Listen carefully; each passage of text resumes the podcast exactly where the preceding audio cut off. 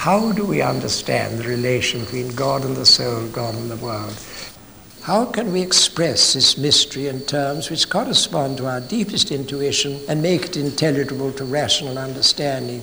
And that very subtle differences, you know, but that is where the real theological task is. Now, the Hindu approached the mystery from the point of view of the inner experience, recognizing the immanent presence of God in the soul and the world. The Hebrew revelation came in the form of a manifestation of a transcendent God. The God of Israel is totally transcendent, separate from the world and humanity. He rules the world from above. He creates the world. He creates the human beings. And he may descend, he may speak to them and so on, but he always remains transcendent, remains above. And the word which describes the God of Israel is holy, holiness. And holiness means separate. God is holy because he is separate from the world. And a human being is holy when he is separated from the world. When you go to religion, dedicate your life, you become a holy person. You're separated from the world, is the idea. And a gift which is offered in sacrifice is holy because it's separated from profane use. So holiness always bears that sense of separation. Thus, the religion of Israel is based on a profound dualism. Whereas the Hindu is basically non dual, Israel is basically dualistic. This extends to every level of being. Human beings are separate from the world in which they live. Israel is a holy nation separate from all the nations of the world. The good are separated from the evil and have a different destiny. All this stems from the profound experience of Israel from Moses and the prophets of a transcendent God. And to some extent, you know, this transcendent God is a problem today. If you make God too transcendent, he loses touch with the world, you know. And for the Jew, that was a real problem. They didn't dare to pronounce his name, you know, in the time of Jesus. And even today, they won't write the name Yahweh. You have to make some substitute for it. So God becomes so sacred and so far beyond that the danger is, as I say, you kind of lose touch. That is why Jesus brought it all down to Abba, Father, you see, a very intimate relationship of Son to the Father. So that is the um, Hebrew version. And Islam is even further, you know. You see, the Allah, the Quran, is totally transcendent. That's the great thing in Islam, you know. No one can be associated with God. That is why they reject the sonship of Christ, you know. Again and again in the Quran it says, he can have no son. And for, for the Muslim, that is blasphemy, you see. To suggest anyone can be associated with God. He's the absolute transcendent one. No human being can ever be associated with him. And they say that our scriptures have all been distorted, you see, that uh, the Quran is the authentic word of God and the Bible has been corrupted by Christians. So it makes it very difficult to have a dialogue. But when we come against the Sufis, you see, the Muslim mystics, who are the most powerful influence, I think, in Islam, then we meet on common ground. And then the, the dialogue can be wonderful, you see. But the strictly orthodox Muslims, it's very, very difficult. And Islam means surrender. You surrender to God. And the relation of the Muslim to God is that of a slave, abd, A-B-D, a slave of God and your duty is obedience. It's a wonderful religion, but it's a limited one too, you know. Jesus said, I've not called you servants, I've called you friends, you see. And he made it a basis of love. That is a further stage of religion, really. So, this transcendent God of Jewish tradition has chosen Israel from all the nations of the world to proclaim this message and to be a light to other nations. And that is the call of Judaism because they've suffered through it all through their history, you see. They still have the belief that God has revealed himself to them alone. Again and again in the Old Testament it, it says, I am the first and the last. Beside me there is no God. Who is like me? You see, it's a total separation of the God of Israel from all other gods. And Israel was really based on that. And Islam has the same thing, you see. Allah is alone the one God, and Quran is the one supreme revelation. And it's difficult for them to go beyond it, you see. That is their problem. So Isaiah says, It is too light a thing that you should be my servant to raise up the tribes of Jacob and restore the survivors of Israel. I will give you a light to the nations.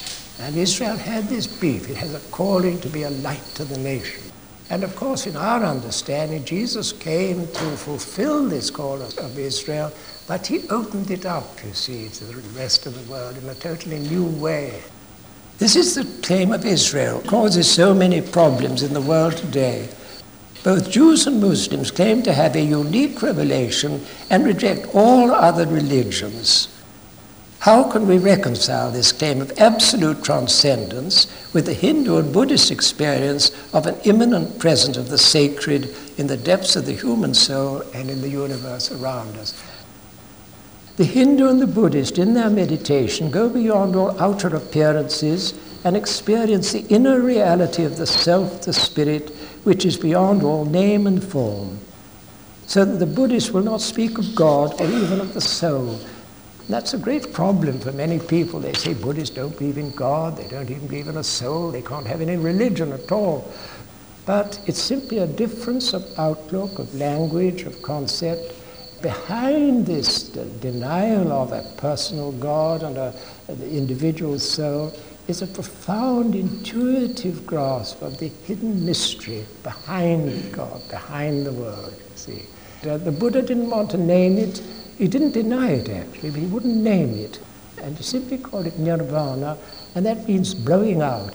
It's the extinction of all these dualities, all these opposites. When you get beyond, you get this bliss.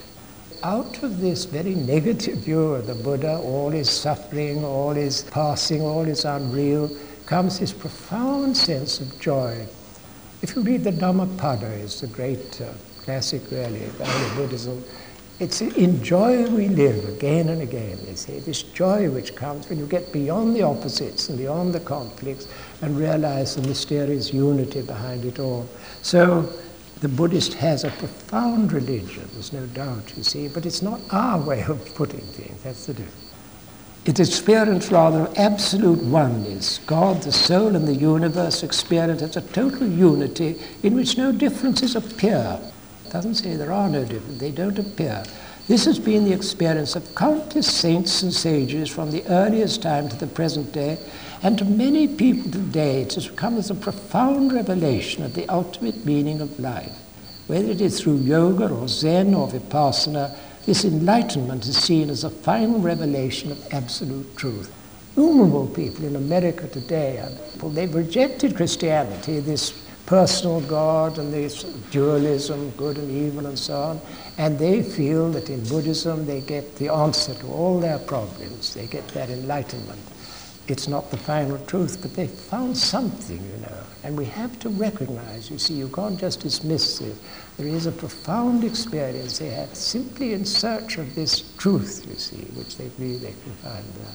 So we all have to face that reality in our lives. A Christian cannot ignore this testimony of traditions which go back over 2,000 years and which have shown themselves capable of transforming the lives of people all over the world today. So there are two hemispheres, in a sense the transcendent God above everybody and everything, and ruling the world from above, and the immanent presence of God in nature and the soul, and giving very root and ground of our own being. So this is our problem in the world, really, you see, and it comes to fighting after a time. The point is, how can we reconcile these two opposite views, you see, the transcendent, the immanence? Can we, in meditation, reach the point where these opposite ideals are reconciled? As long as we remain on the rational level of conceptual thought, there is no real answer, the transcendence, the immanence. But when we enter into meditation, and go to the source, the secret place of the heart, then I think an answer can be found. So I think we're challenged today, you see, to find in our own self, in our own heart, the reconciliation of these opposites. And by the way, you know, that is one of the most profound intuitions today the need for reconciliation of opposites. We always tend to think, well, we're all dualistic, that opposites can't be reconciled. Black and white are opposite. You see, and good and evil are opposite, and truth and error are opposite, and mind and matter are opposite. You have all these opposites, and you keep them separate. But the deeper intuition is that behind all opposites there is a movement of interrelationship. And you get it in the Chinese, you know, this wonderful sense of yin and the yang, you know. The, whole emblem of, of Taoism is this how the two sides are always interrelating with one another. Tao Te Ching, great Chinese classic, which has this wonderful view, you know, of the unity of all things in their opposites, how the opposites unite. And I think, in a deep sense, you know, Jesus came to reconcile these opposites. He, God was in Christ reconciling the world to himself. You see, it's the great work of reconciliation. So, this is our task how in meditation to reconcile the transcendence and the immanence and the, the opposite views.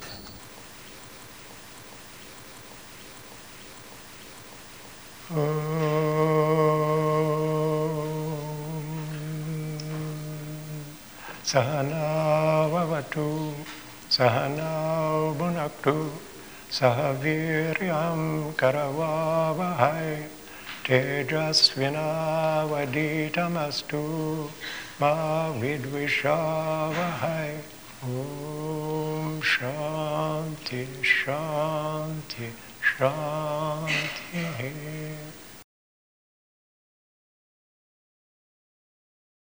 the understanding of the Gospels today, it's now generally accepted that there are three periods. the first is the first 30 years. Jesus was living with his disciples in Palestine, speaking Aramaic, living as a Jew, and suffering and rising again, so on. Then, from 30 to 60 AD, the story of Jesus and his teaching was handed on through the churches, you see. We know no word of Jesus which he actually spoke. The story and the teaching came down through the churches in different versions. You see, they had their different versions of the story, their different versions of the teaching. First, it was in Aramaic, but as it spread through the Greek world, it was translated into Greek. So between 30 and 60 AD, the gospel message was being translated in the different churches into Greek. Then between 60 and 90, our gospels were written, you see. Gospel writers came and drew on these sources. They were uh, oral tradition coming down. There may have even been some writing, but mainly an oral tradition had come down through the churches and they put it into writing, particularly when the apostles were passing away. You See, by 60 AD, um, the apostles were passing away. So it's at that later period that the need for a written record. Before that, they would witness to it, but now a written record is needed, and so our Gospels came into being. And so we have to read our Gospels critically, you see. They're not simply the words of Jesus. It's not simply the story of Jesus. It's the words of the story have come down through witnesses, through the church, and we can believe the Holy Spirit was guiding the movement. But still, uh, the Gospels are, are very different, and there are many conflicting elements in them which we have to recognize. And above all, St. John's Gospel was almost certainly written about 90 AD. And it's a profound reflection on the whole mystery of Christ, really. There's no doubt, I think, that uh, the, the, the, story and the teaching had come down through probably a particular group of churches, the Johannine community, they call it. But the, the writer was interpreting in the light of his own profound experience. So it draws out of the gospel story and the teaching the depths of Jesus' teaching. I think, I think we come nearer to the heart of Christ in St. John's Gospel. It's so profound, really. It was a tremendous grace that that teaching could be transmitted in that way. So I always feel that here, you see, when Jesus prays, that they may be one as thou in me and I in thee, that they may be one in us. We're being asked to enter into the hidden mystery of the Godhead, to share Jesus' own knowledge of God and love of God. No distinction, that we're to share in and through and with Him in the knowledge of the Father. And that is the Christian revelation, you see. It's not a one God up there and a servant down below or something like that. It's the human being drawn into the hidden mystery of the Godhead, sharing in the love and the knowledge which is the Godhead. The Godhead is a communion of knowledge and love, you see, and we're being drawn into that. And that's our, our calling. And that is why, as I say, you know, meditation is so important because Sacramental rites are wonderful and necessary, and the Mass, of course, is central. But you're still all external signs all the time, you see. You've got churches and you've got candles and crucifixes and vestments and bread and wine. All these things are external, you see, and the mystery is coming through these signs. But when we get beyond all the outer appearances and enter into the silence, then we can encounter the Spirit of God, the Spirit of Jesus, and be in total communion, you see, in total communion in the heart. And that is what we seek. This is a communion with God in Christ which is non dual. We're no longer two. We're no longer two. We are one, but not simply one without any distinction, one in relationship. And you see, we say the persons of the Trinity are subsistent relationships, which means it's a dynamism. Love is a dynamism, you see. It's not a solitary thing, obviously. There are always two, and the two union with each other, penetrate into each other, become one with each other, and that is a non dual relationship. A mystery, you can't express it in words practically.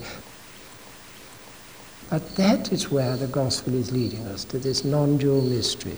A communion of love where each is in the other and knows no other in a mystery of self transcendence. Since in love the two become one, yet one is not lost in the other. That's the mystery of love, isn't it? You see, the two become one and yet become more yourself when you're fulfilled in love, you see. So love itself is a mystery. It's not something easily put into words. This is the ultimate Christian experience of God, and it is this that our Christian meditation must lead us. And that's why I say I feel God is calling us. We're not doing it of ourselves, you know. God is calling us to this way of meditation, to this experience of God in the hidden mystery of the heart, this is the call of humanity today. You see, people are being drawn into this all over the world. Some are going into Hinduism and Buddhism in search of this experience, you see. That's why they go. And others to Sufism and so on. But, uh, and often the Christian mystery is not given them, you know, in a way that is meaningful. They feel Christianity is an external religion, all right for ordinary people, but not sufficient for those who are really seeking God. And we have to witness to the fact that there is a Christian mystery that, which can be experienced in the depth of the soul and which answers the deepest need of our human nature, you see. That is really what we see. And so that's the, the challenge to witness to this gift of God in meditation, in contemplative prayer, through the mantra. And John Main found the way for us all. Purnamadaha Purnamida Purnat Purnamudachyate Purnasya Purnavadaya Purnameva Avasisyate Om Shanti Shanti Shanti. Peace, peace, peace. Meditation groups is introducing a new way of life in the church and for humanity as a whole.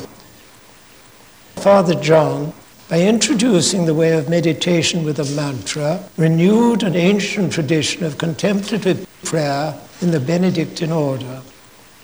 He then extended this way of meditation and contemplative life to lay people. This tradition of meditation derives from the fathers of the desert and it was passed on by Cassian to St. Benedict. It has now spread throughout the world.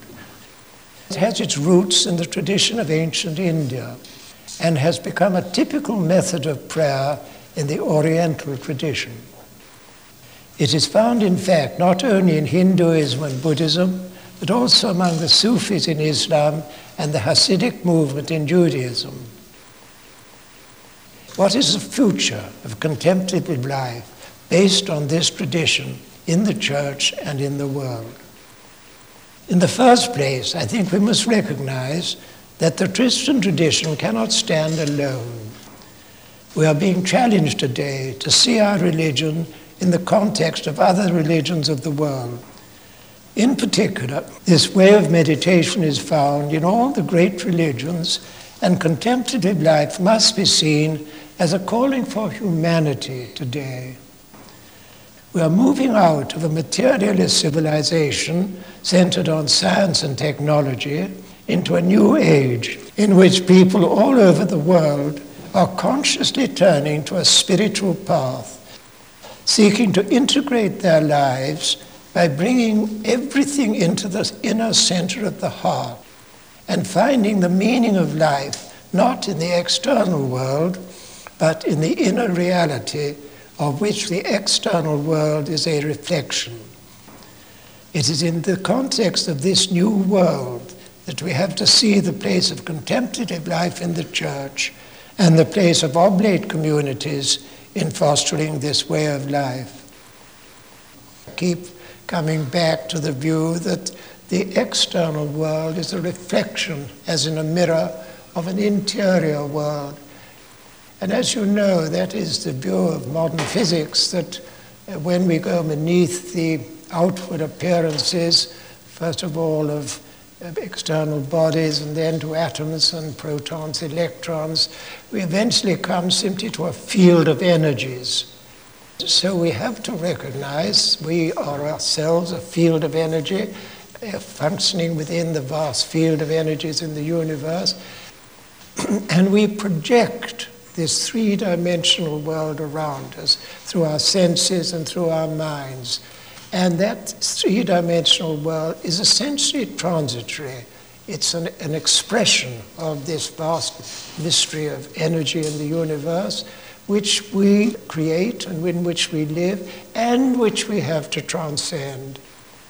We're always mistaking the outer phenomena the appearances the world in space and time for the reality. And we're slowly learning that all this is passing away. And these are the great insights, you see, of India, particularly of the Buddha. See, the Buddha, I think, had the most profound insight into the nature of the universe of any human being, really, that he saw as you know, through the whole world of appearances, of the senses. He saw it's all passing away, all is passing, all is sorrow in the sense of unsatisfactory, with giving no final satisfaction, you see. And thirdly, all is unreal, without substance, without any real base to it.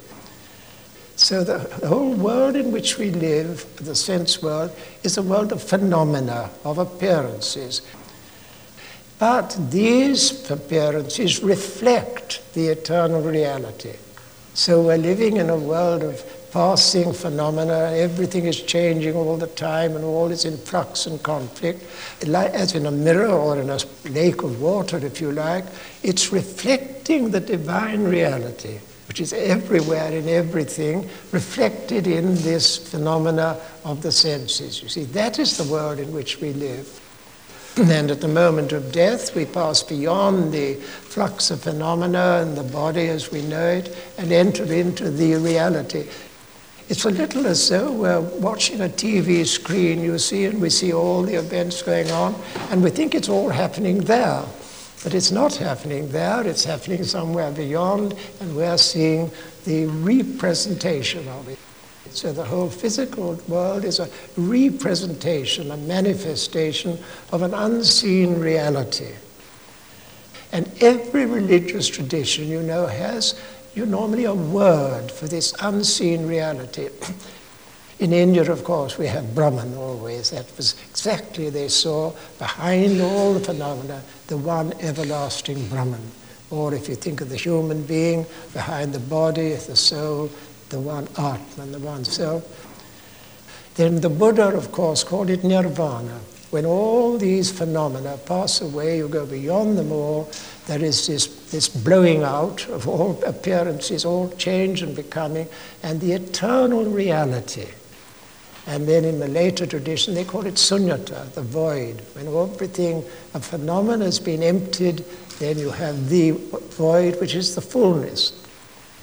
Then, of course, in China, you have the Tao, you see, Confucius and the more traditional had their rituals and their organized social, political life. And Lao Tzu saw behind all this, this Tao, this rhythm of the universe, this marvelous order which is behind everything and which can't be seen. He always uses the beautiful illustration, you know, of emptiness. Do you know the saying, we make spokes and a wheel in order to drive a chariot and so on, but it's the empty space in the hub which enables the wheel to go round. And we make pots of clay, but it's the empty space in the pot which makes it useful. And we build houses of bricks and mortar and wood and stone, but it's the empty spaces in the doors and windows that make the house habitable. So the emptiness, you see, is just as important as the, as the fullness as we see it. So Lao Tzu has this insight. In the um, Muslim tradition, it's extremely interesting, you know, in the Sufis, particularly Ibn al Arabi, he says behind Allah, God, and the Quran, and all the teaching is al Haq, the reality, the one reality behind all these projections of God and everything else. And in Judaism, it's so interesting, in the Kabbalah, in the 12th or 13th century, they spoke of Ein Sof, the infinite. And behind Yahweh and the Lord and the prophets and everything is Ein the reality. And we're all discovering behind all the projections of the physical world, all the projections of the psychological world, and all the projections of religion is the reality. Karl Rahner, rather beautiful phrase, called it the holy mystery.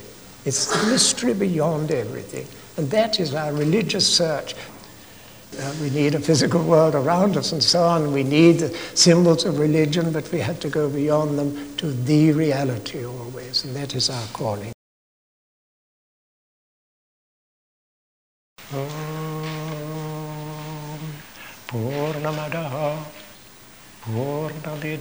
Purnat Purnasya Purnameva avasisyate Om Shanti Shanti Shanti Peace, peace, peace. In considering the future of contemplative life in the church, compare the present state of the world with that of the world in which Christianity was born. Jesus was born into a world in which there was an eager expectation of the beginning of a new age. Unfortunately, in America today, Christians are terribly afraid of the new age, and anything like meditation or yoga is a sign of the new age and must be rejected. But uh, Jesus was living at the beginning of a new age. And in Israel, people were looking for the coming of the Messiah who would bring to an end the present world and inaugurate the kingdom of God. It was in response to this that Jesus came preaching, The kingdom of God is at hand. And clearly, he had the full consciousness that he was inaugurating a new age in this world. Many people expected the new age to come with the destruction of the Roman Empire and the establishment of the kingdom of the Messiah in Israel. Our book of Revelation is something rather in that context. But that was not Jesus' view. He saw that the new age could not be a continuation of this present world in space and time. He had to die to this world and everything in it. Only then could the new age begin. And this was what took place at the resurrection. He died to the whole of this world of appearances, the whole of the religious world of Judaism and so on, and inaugurated the new age of, the resurrection. The resurrection does not consist merely in the appearance of Jesus to his disciples after his death. Many people think, you know, these appearances in Galilee and Jerusalem and so on are the resurrection. But they're simply appearances to, to confirm the faith of the disciples and the real resurrection is the passing beyond the world altogether. The resurrection was Jesus' passage from this world to the Father. It was not an event in space and time, but the passage beyond space and time to the eternal, to the reality. Jesus passed into the reality, you see, al-haq. And it is into that world beyond time and space, which is the reality, that Jesus entered at the resurrection. It is into that world that we are invited to enter by contemplation. And we don't have to wait for physical death, you know. You have to die, but you can die now and enter now into that eternal world. We have to go beyond the outer appearance of the senses and beyond the inner concepts of the mind. They're just as dangerous, the scientific mind. And open ourselves to the reality of Christ within, the Christ of the resurrection. With Jesus in the resurrection, a new age has dawned. The real world, which he called the kingdom of God, was revealed, and humanity was called to enter into this kingdom to pass beyond space and time into the eternal reality. And Jesus always spoke, you know, of the kingdom in this way. He used all these parables, you know, to try to point to it. You cannot see what is the kingdom of God. It's always the mystery to which you can point and nothing more. And Jesus was pointing us all the time to that transcendent reality. He himself, he had to go through death in order to enter into the new world, you see, the world of the kingdom of God. And we have to go in through death with him, you see. It's the only way. This is a challenge which faces the world today. We're passing out of one world, the world of Western domination and Western culture, if you like, with all its values, and entering a new age in which the logical, rational mind of Greek philosophy and Roman law and the economic and political forms of this world will pass away. The whole of the, our world, it's a patriarchal culture, as women today are realizing. You see, it's extraordinary, the domination of the male, rational, scientific mind, you see. And that world is passing away at this present moment again with Roman law and then the whole legal system, parliamentary system, all these are products of this Western mind. All these structures are now, as we can see in the Soviet Union and Eastern Europe, they're beginning to collapse, you see. And something new is emerging. Nobody knows exactly what form it's going to take. And of course, it's a moment of trauma, of birth, but it's something is, is going to take place. We're waiting till all these forms and structures pass away and we shall see the whole universe of space and time and the whole of humanity redeemed by Christ standing in the fullness of reality. See, we're in this world of appearances and we're waiting until the appearances pass and we see the reality behind them. That is the coming of the kingdom of God, you see, passing into reality. For Christ is that fullness of which it is said, In him all the fullness of the Godhead was pleased to dwell. In Jesus, the fullness of the Godhead, of the unutterable mystery, was present, you see. And again it is said, the church is the fullness, the pleroma of him who fills all in all. Jesus is the fullness in which that divine reality becomes present in history and in time. And the church and we ourselves are part of that pleroma, that fullness, you see, in which God is revealing himself, becoming present to humanity in us. So it may seem a lot to suggest that a half hour of meditation, morning and evening, can open the mind to such a vision. But it was just Father John's conviction that this is possible, not only for monks, but for everyone. This is the call of the church and of humanity today. A new age is dawning, as it was in the time of Christ, and as it is, in a sense, at all times. You know, the new age is always coming.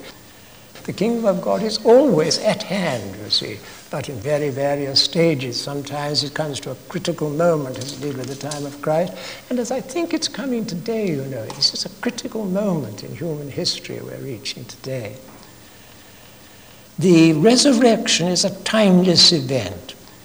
It is the passage from the old into the new and Jesus passed, you see, from the whole of this world of space and time into the eternal reality, so that he's now wholly present in space and time. You see, once you get beyond the limited horizon of space and time, as he does in the resurrection, you become totally present to all space and time.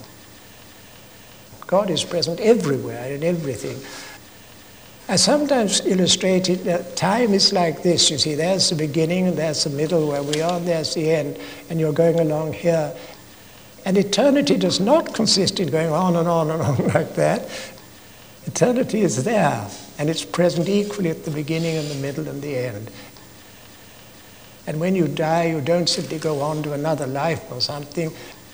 You pass beyond into the eternal reality, which you are, into your real being this new age is dawning. It is a passage from the old into the new. As St. Paul wrote in the letter to the Corinthians, if anyone is in Christ, there is a new creation. Everything old has passed away, everything has become new. And that happened in the time of the New Testament, and it's happening today. It's always happening. The old is always passing away, and the new is always coming into birth, you see. But we can be insensitive. We go on clinging to the old and thinking this is it, and then we stop the movement of, of, of creation.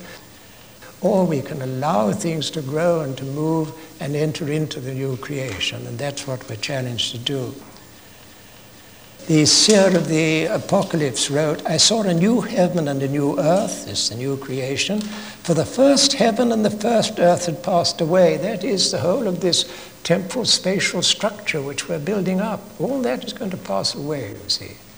And the one seated on the throne said, Behold, I make all things new. And that is the promise, you see. The whole of this world is going to pass away, and the new creation is always there. It's eternal. It's, and it's reflecting itself in time. But when the time passes away, then the eternal becomes manifest.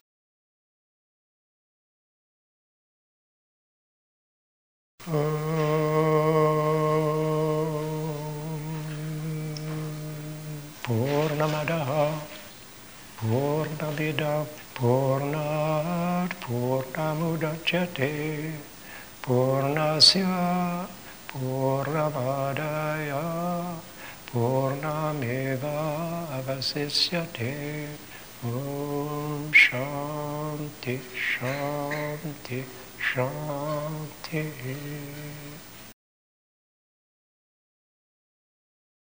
The church is undergoing a crisis greater perhaps than ever before. The Second Vatican Council for the Catholic Church was a tremendous breakthrough, you know. It got beyond all those uh, rigid systems. The Roman Curia, you know, had prepared a whole lot of schemata. They didn't want all these bishops there at all. And they wanted to manage the whole thing, so they had all these schemata prepared on the church and on the scriptures and tradition and sacraments and priesthood, all these things. And one after another, they were simply thrown out by the bishops. It was amazing. And the bishops were listening to the theologians. Every bishop brought a skilled theologian with him, Karl Rahner and Yves Congar and people like that. And they advised the bishops, and total revolution took place in the Catholic Church. You know, we haven't realized it yet, but, but it's there actually all the time. It opened our hearts to a new vision of the church, really, you see, which we're still trying to live with. Uh, that was the beginning, but you see, many people now think that was the end. It's a new church has come, now we've done everything. But most of us think that, on the contrary, it's a beginning. It's still a vast evolution has to take place. I would say in the next 10 years, you know, more fundamental changes will take place.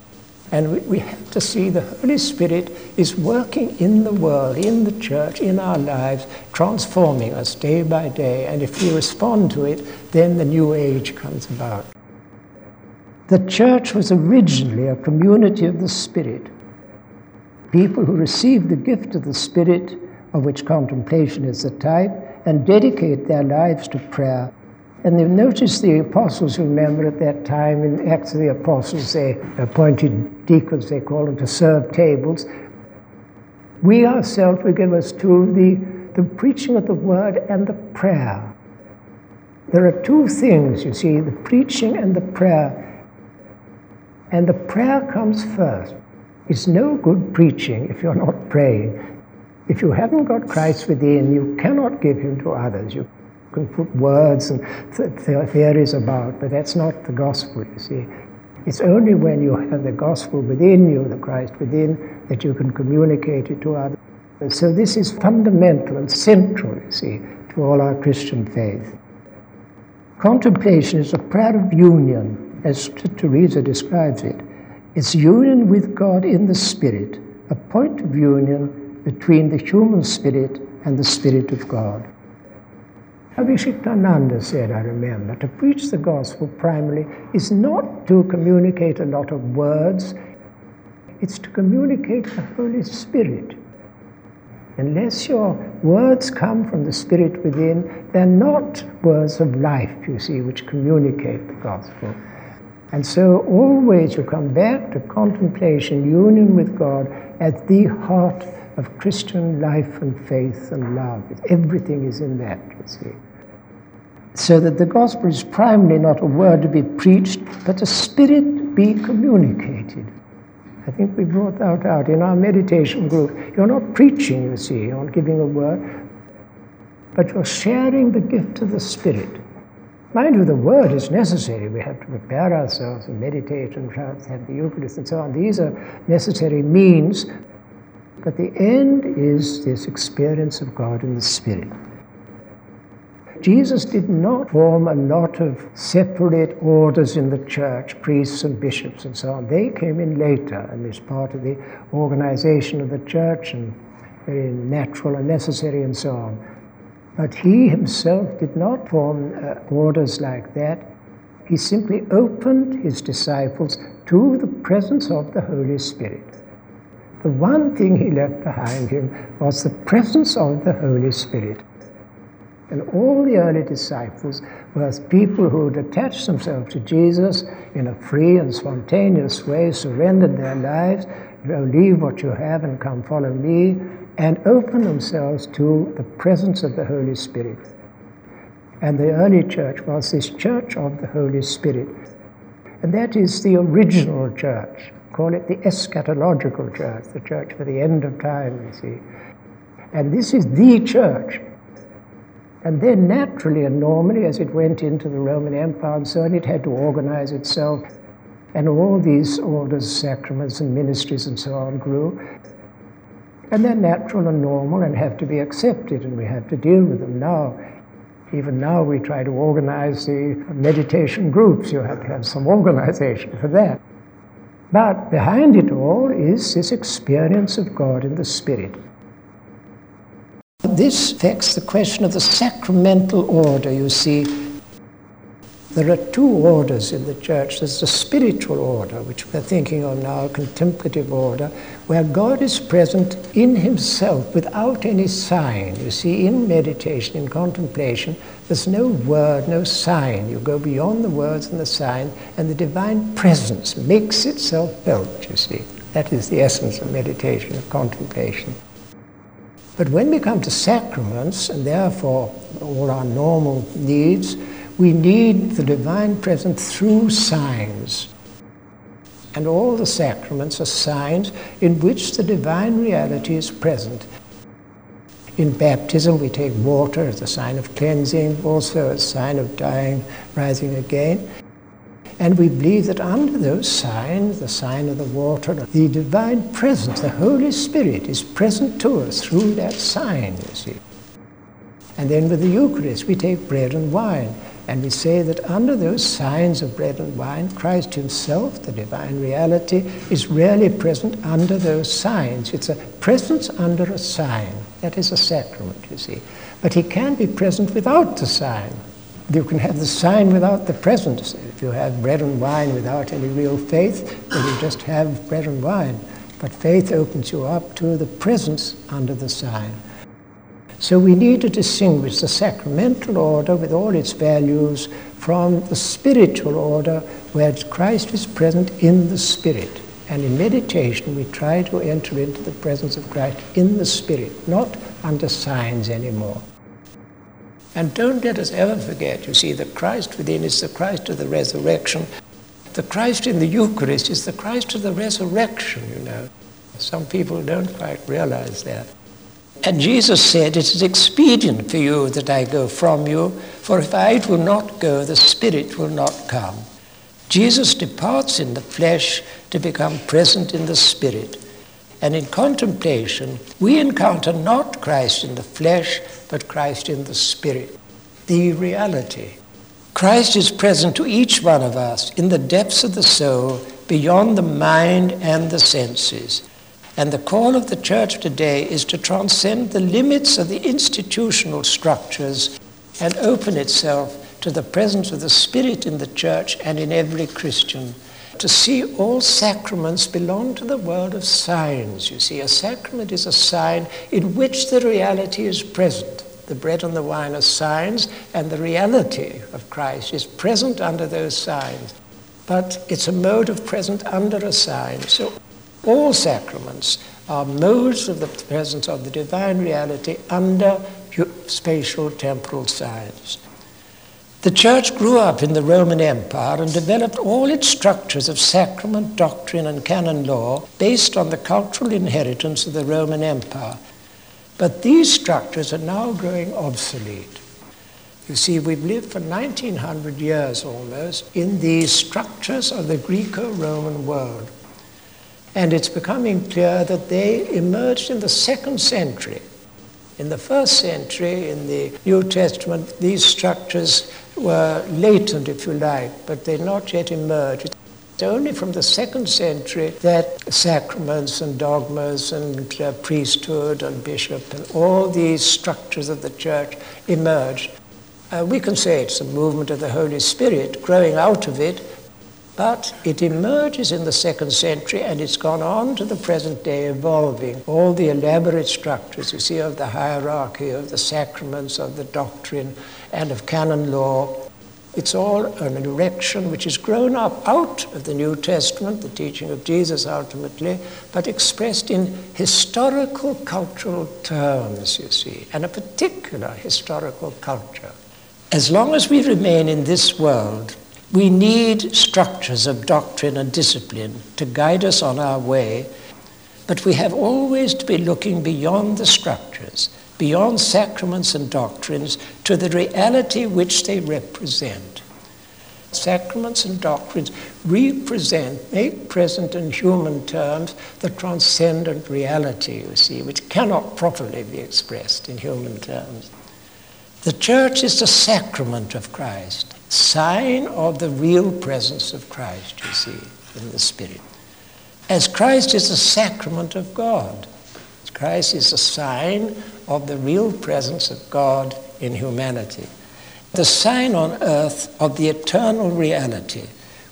We've got to go beyond all signs, whether of doctrine or sacrament, to the reality which they represent. To repeat, the whole of this world of the senses and the world created by the scientific mind is an appearance, a reflection as in a mirror. And the whole world of religion, with its doctrines and rituals, is a symbol, a sign, under the which the divine reality appears to us. It's really there, you see. The, God is present in the whole creation, in everything, present in you and me, but present under the signs of the sense phenomena, you see, of our bodies and our souls. And same with all religion, God is present in ritual and doctrine and law, but there are signs of a present which transcends them. And we have to go through the signs always to the reality.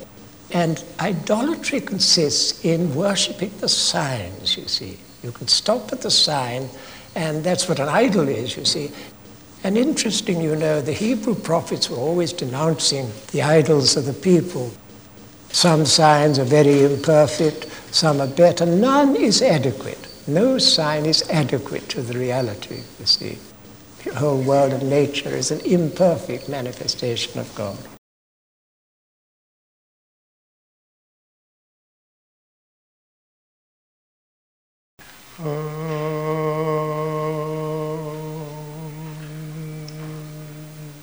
सहनावतु सहनौ भुनक्तु सह वीर्यं करवावहै तेजस्विनावदीतमस्तु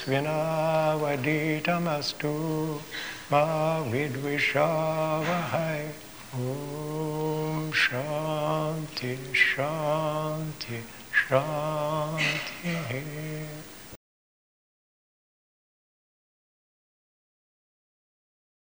From an ecumenical point of view, the hope of the future is not so much in the union of the churches on a sacramental and doctrinal level. I doubt whether we'll ever reach it, you know. There are so many differences of outlook and sacraments and doctrine. But to recognize the unity which already exists in the Spirit. Every Christian baptized receives the Holy Spirit. And in that gift of the Spirit, we're all one already. We divide with our rituals and doctrines, but the Holy Spirit is given to every Christian, and we must add, is given to every human being. See, every human being is created in the image of God, and that image is the presence of the Spirit of God. At that point of the Spirit, we are already one.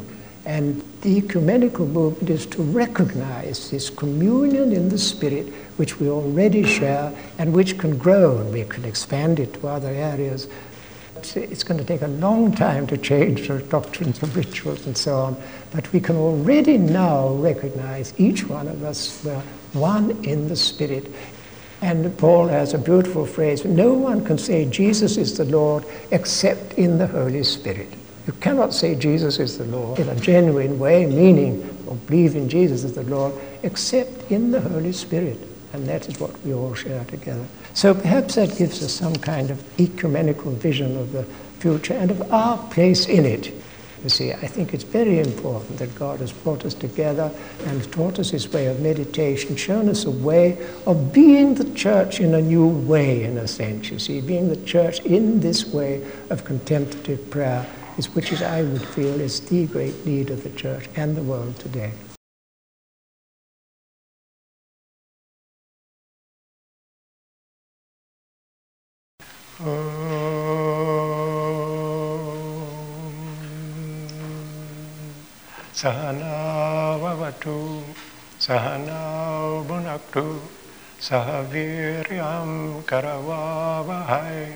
तेजस्विनावदीतमस्तु Ma vidvishavahai. Om Shanti Shanti Shanti